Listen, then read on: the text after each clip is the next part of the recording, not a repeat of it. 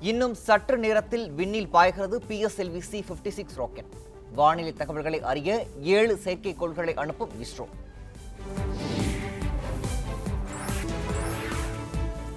செந்தில் பாலாஜியை அமைச்சர் பதவியில் இருந்து விடுவித்தால் முதலமைச்சரை மக்கள் பாராட்டுவார்கள். எதிர்க்கட்சித் தலைவர் எடப்பாடி பழனிசாமி பேச்சு. எம்பி பதவி செல்லாது என அளிக்கப்பட்ட தீர்ப்பு உச்சநீதிமன்றத்தில் ஓ பி ரவீந்திரநாத் மேல்முறையீடு.